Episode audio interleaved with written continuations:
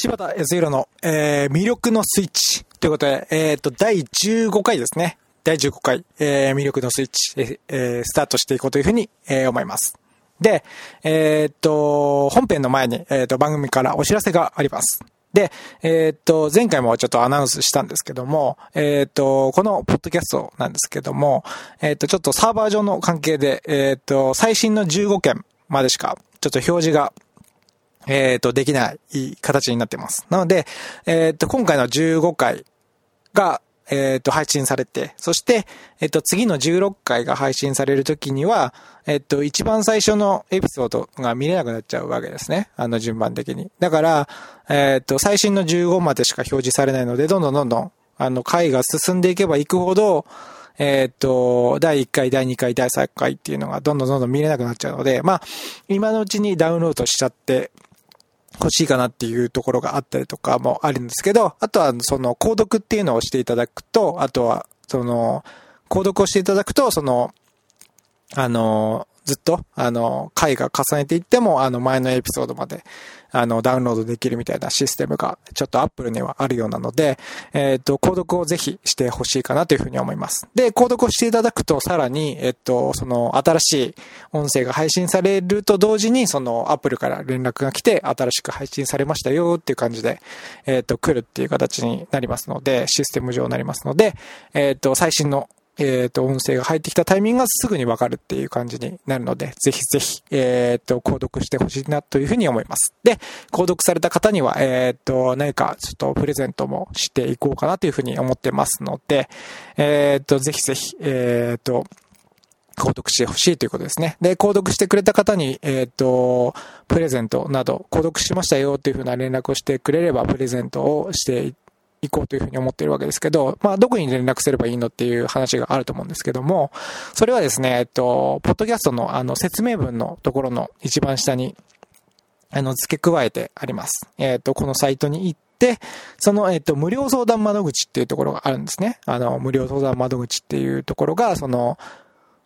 記載したサイトのところに、まあ、サイトがそのホームページ、僕のホームページなんですけども、そのホームページの中の上のメニューのところに、無料相談窓口フォームっていうところがあるので、それをポチってクリックしてもらうと、フォームが出てくるので、そこのフォームに、購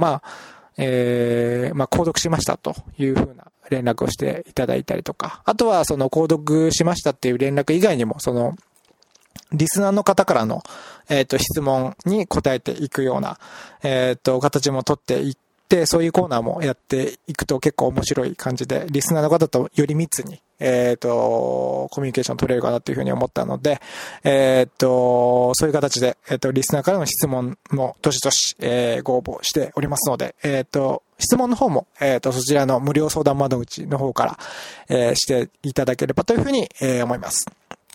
では、それでは本編、スタートします。はい。では、本編始まりました。魅力のスイッチ中、第15回ということなんですが、ちょっと、最初に、ちょっと興奮してる、嬉しいお知らせがあるんですけど、嬉しいお知らせというか、ちょっと喜びのお知らせがあってですね、Apple のトップポッドキャストっていう、ポッドキャストのランキングがあるんですよね。ランキング。で、その、時間帯でこう変動して、今は、これが一番見られてますよっていうのがあるんですけど、それがですね、ちょっと先ほど確認しましたら、2位ということで、ファッションの、ジャンルなんですが、ジャンル別のランキングということで、ちょっと、スマホとかだとちょっと細かい、そのジャンル別っていうのは見れないんですけど、その iTunes で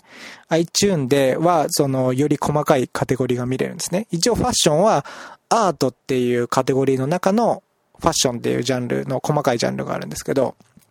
そこで、2位ということで、すごく嬉しい感じになっております。で、ぜひ、1位になりたいなっていうところがあるので、ぜひぜひどんどん、これを気に入ってくれてる方はちょっと友人などにもね、こういう面白いやつあるよ、みたいな感じで、ちょっと、お知らせして、見ていただけると、聞いていただけると、ありがたいかなというふうに思ってます。で、僕自身のメッセージとかも届く人が増えるっていうことなんで、僕自身もどんどんパッション込めて、話せるようになるっていうところで、ぜひ、気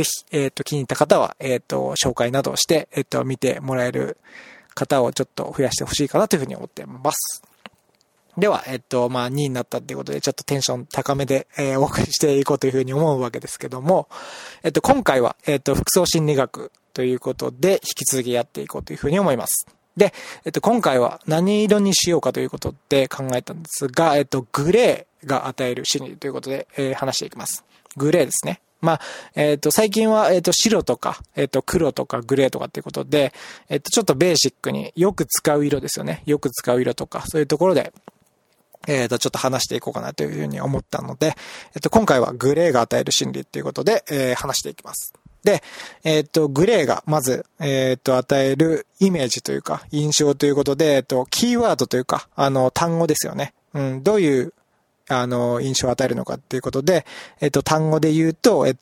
ですね、調和。うん、調和ですね。調和させる。の調和。うん、これは結構、やっぱりグレーの中で特に、一番のキーワードかなっていうふうに思ってるので、いろんな、抱かせる感情とか心理とかっていうところにも、この調和っていうキーワードが結構絡んでることが多いので、調和っていうのがまず一つキーワードにあります。で、二つ目が、憂鬱。まあちょっとグレーな気分になるとかってよく言うと思うんですけど、まあ少し憂鬱な印象とか雰囲気とかも、与える部分もあります。あとは不安とかですね。不安。うん。あとは過去。うん。で、過去のイメージとかって、なんか映像とかで出すと少しこうね、白黒とかグレーとかそういう過去のフラッシュバックみたいなところでもグレーとか使われたりすると思うんですけど、そういうことで、過去をイメージさせるっていうところもあります。あとは、薄暗いとか、そういうところですね。薄暗さ。うん。薄暗いイメージはやっぱりグレーから。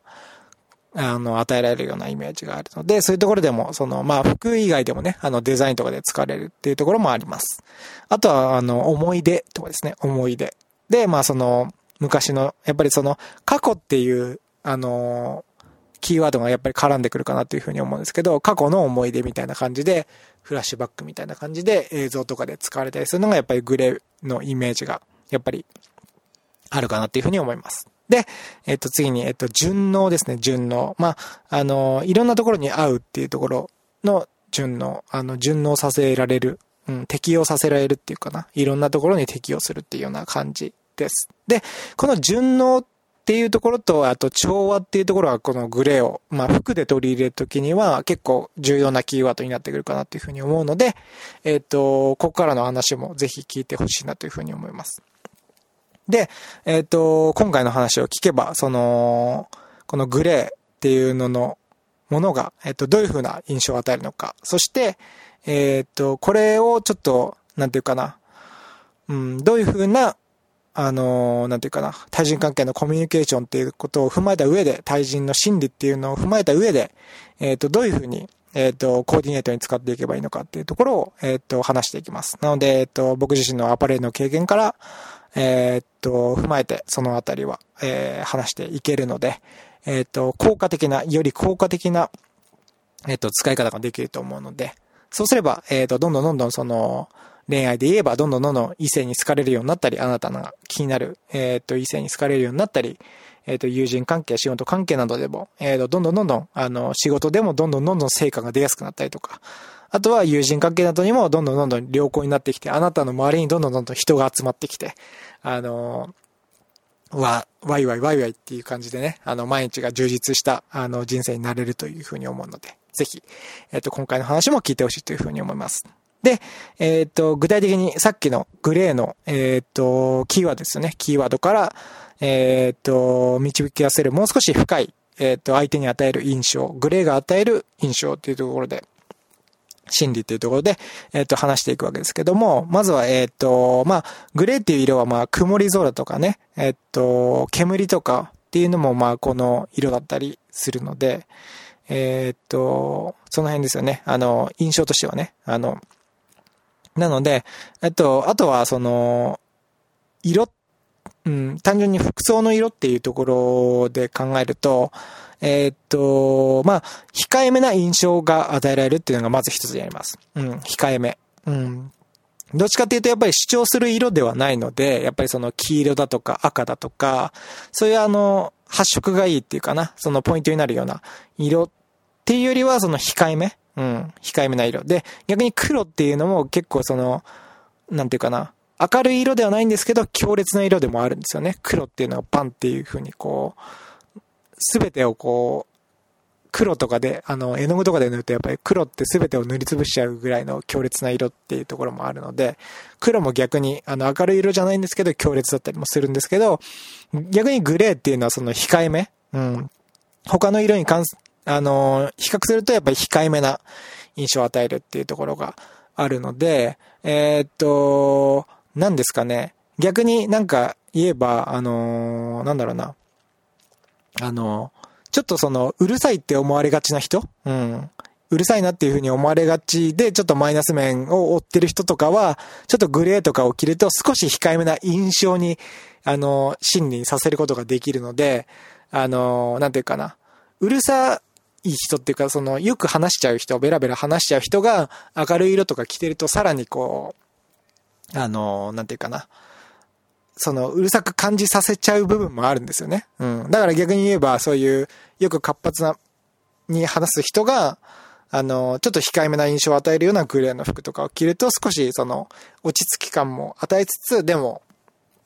積極性もあるっていうような、結構そのバランスがうまく印象として取れるかなっていうふうに思うので、あんまり、そのね、結構喋りすぎたぜとかってね、言われて、マイナスな印象を与えたり、してるかなっていうのが過去にあったりする人は、ちょっとグレーを取り入れてみると、ちょっと控えめな印象も与えることができるので、うまく印象のバランスを取れることができるかなというふうに思います。で、次に、上品で落ち着いた、感情を出す力があるってことです。まあ、上品さっていうところがあるわけですね。ね、まあ、黒っていうのは高級感とかを前に、話したんですけど、高級感とかを出せて、重厚な雰囲気も出せるんですけど、やっぱりその、上品さっていう意味では少しそのグレーに寄った方がちょっとね、上品な雰囲気っていうのも出たりするので、黒ほどその強烈さがないんですけど、やっぱりそのシックな色味でもあるので、ちょっと上品で落ち着いた、感情を抱かせるっていうところがあります。うん。だから、ちょっとこの、なんていうかな、うん。少し、景色のいいところに、デートに行くとか、そういう時に関しても、その、なんていうか、場とマッチした、雰囲気になれるっていうかな。上品な雰囲気で、いい感じのね、景色のところに、その、男女でデートに行くみたいな時は結構いい感じになるかなっていう風な感じですよね。だから上品さを出せるような感じとか。そういうところでも、うまく、コミュニケーションとか、その人間関係で使っていけるかなっていう風なところです。で、あとは、これは服の組み合わせっていうところがあるんですけど、その他の色と組み合わせると、そのパワーを発揮しやすい色っていうところがあります。うん、他の色と組み合わせるとパワーを発揮しやすい。だから、グレーっていうのはなんか単体でこう、パワーを発揮するっていうよりは、他の色の邪魔をしない色でもあるんですよね。だからその最初のキーワードである調和とか、あとはその順応っていうところで、どういう色にも適応できるとか、どういう色とも調和するっていうところが、あるので、他の色と組み合わせると、パワーを発揮しやすいっていうか、どういう色とでも、順応できるとか、適応できるような、パワーがあるんで、結構グレーを選んでおくと、結構間違いがほぼないっていうような感じになります。だから、どういう色とも相性がいいっていうところがあるので、結構いい色ですよね。だから、使いやすい色かなっていうふうに思います。で、ここはポイントなんですけども、濃いグレーよりも薄いグレーの方がより上品な印象を与えるっていうところがあります。うん。だからさっきの上品で落ち着いた感情を出す力があるっていうところがあるんですけど、さらに言うと、濃いグレー、チャコールグレーとか、その濃いめのグレーよりも薄いグレー、ライトグレーとかの方がより上品な印象を与えるってところがあるので、まあその、よりね、上品さとか、そういうのを醸し出したいなっていう場合には、ちょっと薄めのね、明るめというか薄めのグレーっていうのを用いるといいかなというふうなところですね。そうすると上品な印象っていうのを相手に与えることができます。うん。で、あとはその印象的にその順応性があるっていうか、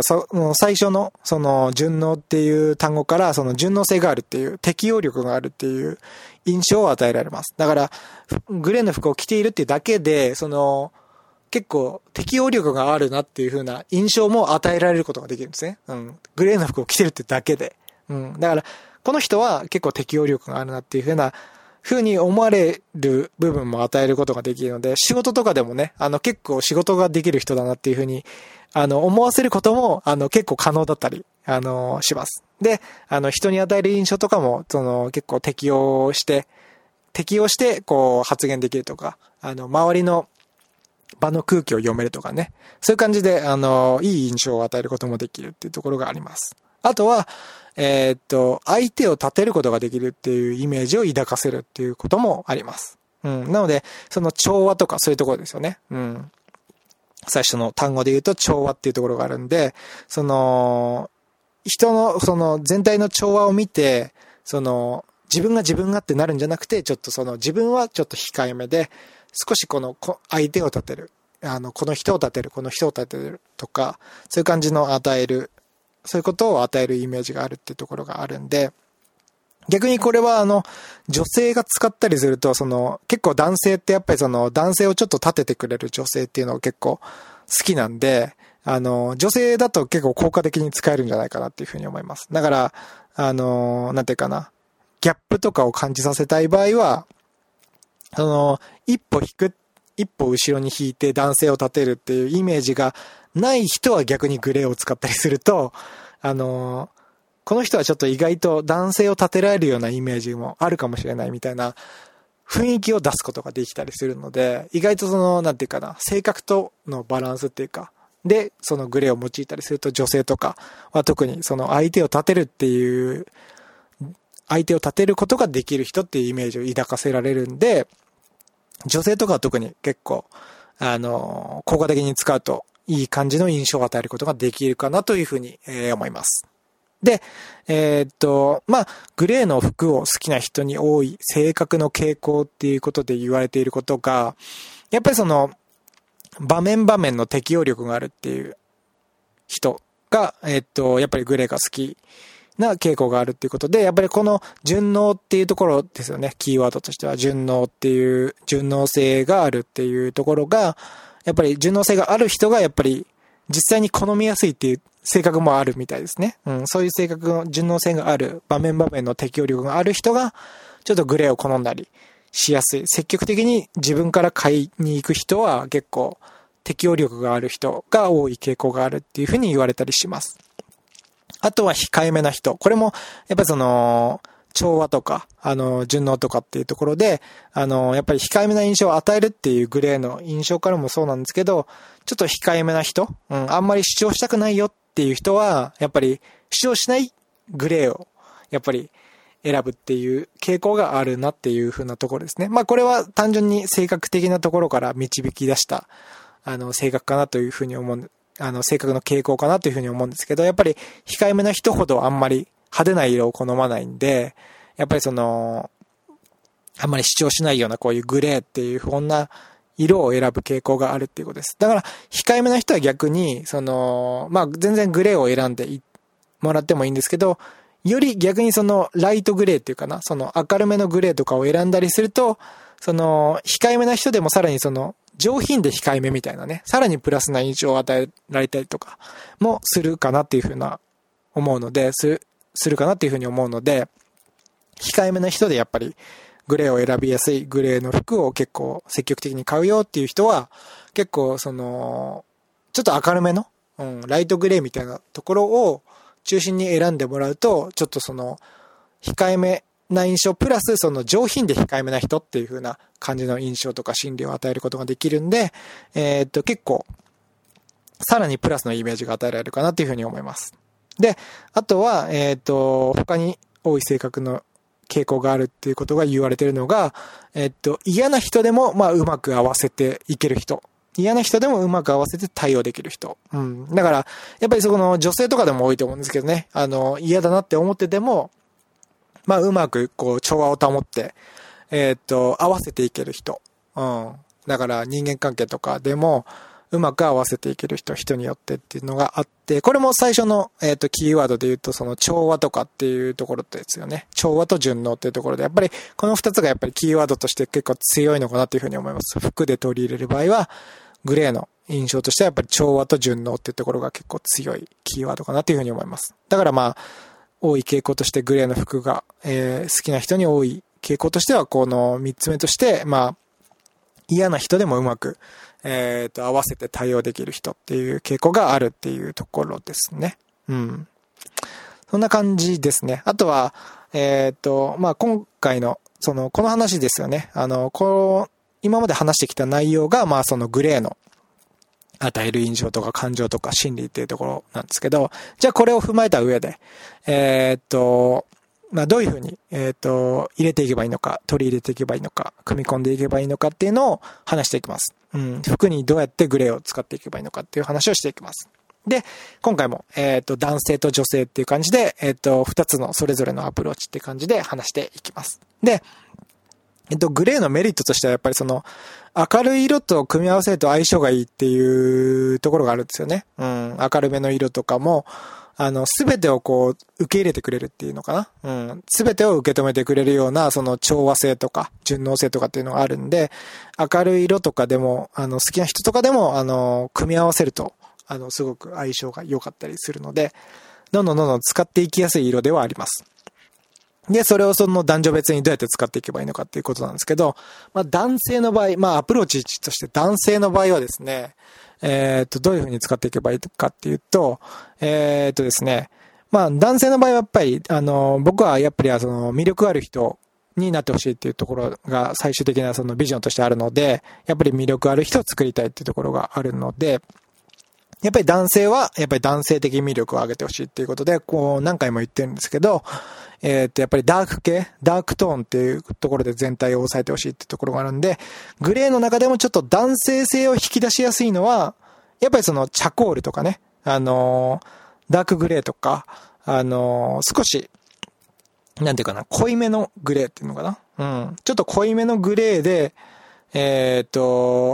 全体をまとめたりすると、まとめる場合は使うといいかなというふうに思います。うん。濃いめの色を積極的に使っていくということです。で、今まで話してきた他の色との違いは、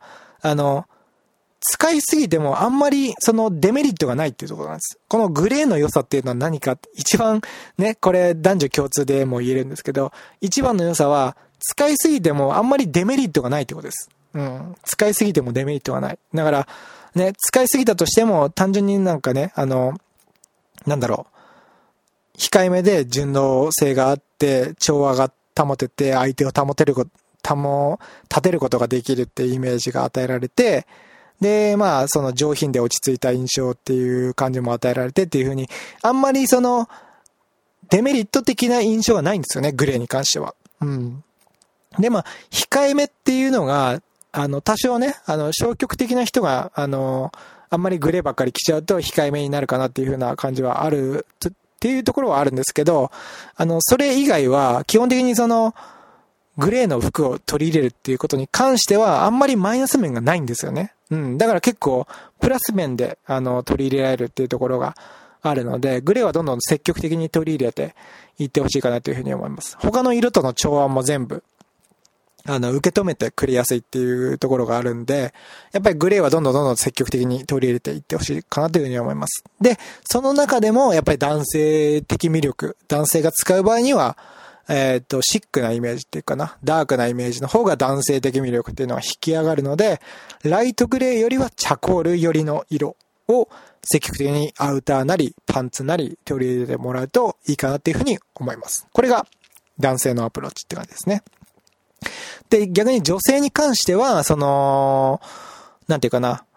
逆に、明るめっていうかな、うん、明るい色にした方が女性的な魅力っていうのは、女性的なエネルギーっていうのは上がるので、明るめのトーンでまとめた方がいいっていうのは結構前々から話してることなんですけど、なのでこのグレーに関しても、ちょっとライトグレーとか、ちょっと明るめのものを、使った方が女性的な印象も良くなるし、さらに、そのライトグレーっていうのは、さらにその、なんていうかな、上品さっていうか、うん。濃いグレーよりも薄いグレーの方がより上品な印象を与えるっていうことで、やっぱり女性の美しさっていうのを引き立てるっていう意味では、その上品さっていうのもプラスに働くと思うんですよね。だから、女性がやっぱりその、ライトグレー目の方を、チャコールよりもライトグレー目の方を使うと、よりその女性的魅力もアップしつつ、さらにその上品な印象も与えるっていうところがあるんで、女性の場合はやっぱりその、グレーを取り入れる場合のポイントはやっぱり明るめですね。明るめのライトグレー、うん、ライトグレーよりのものを取り入れていくっていうところがいいかなっていうふうに思います。うん、そうするとやっぱりその上品な印象も与えつつ、女性的魅力も上げつつ、さらにその女性で言うとやっぱりその相手を立てることができるっていうイメージができるんで、そういう印象も与えることができるんで、女性は結構やっぱり効果的な色かなというふうに思います。しかもその明るめと明るい色と組み合わせても相性がいいということで受け止めてくれる色なんで、結構本当に活用できやすい色かなというふうに思います。で、男女共通して言えることはグレーとして言えることはやっぱりそのデメリットが本当にほぼない。ほぼない色なんですよね。デメリットが。だからすごい積極的にどんどん使っていってほしいっていう風な感じですね。うん。デメリットがないっていうので、色の中ではやっぱりなかなかないと思うんですよね。こういうデメリットがない色っていうのは。だからどんどん積極的に取り入れていってほしいかなという風に思います。で、今すぐやってほしいっていうことは、今回の、話を踏まえた上で、グレーの中ではまあいろいろ単語もあったんですけど、服の中ではやっぱりこの二つですかね、その調和と順応というところで、うん、どういう色とでも調和できるとか、調和のある人っていう印象を、与えることができるとか、どういうことにも順応できるような人っていう印象を与えることができる、心理を与えることができるとか、そういう感じでその調和と順応っていうところをキーワードにして、調和を保たせたいとか、あとはどういうことにもその適応して仕事ができるような人だと思われたいとか、チームメンバーとかね、仕事のチームメンバーとかにそういう風に思われたいとか、うん。あとはその、なんていうんですかね、控えめっていう印象を与えるっていうところで、男性にね、自分を立てる、男性を立てる女性だっていう風な印象を与えたいとか、そういうところも踏まえた上で、男性女性ともども、うまく活用していくっていうところが今すぐやってほしいことかなっていうところですね。調和順応っていうところがキーワード。そして、それを元にして、取り入れていってほしいっていうことですね。うん。これが今すぐやるべきことかなっていうことです。で、以上が、今回のグレーが与える心理っていうことになるわけですけど、意外と、ヒートアップしまして、25分を超えて27分ぐらいになってるんですけど、今、意外と超えてしまったなっていうところがあるんですけども、今回の色もぜひぜひグレー、もう最強ですよね。デメリットがほぼない色っていうことで、最強の色だと思うんで、ぜひぜひ組み込んで、どんどん魅力ある人になってほしいなっていうふうに、思います。では、今回、魅力のスイッチ、第15回ですね。第15回、終了します。お聞きいただいて、ありがとうございました。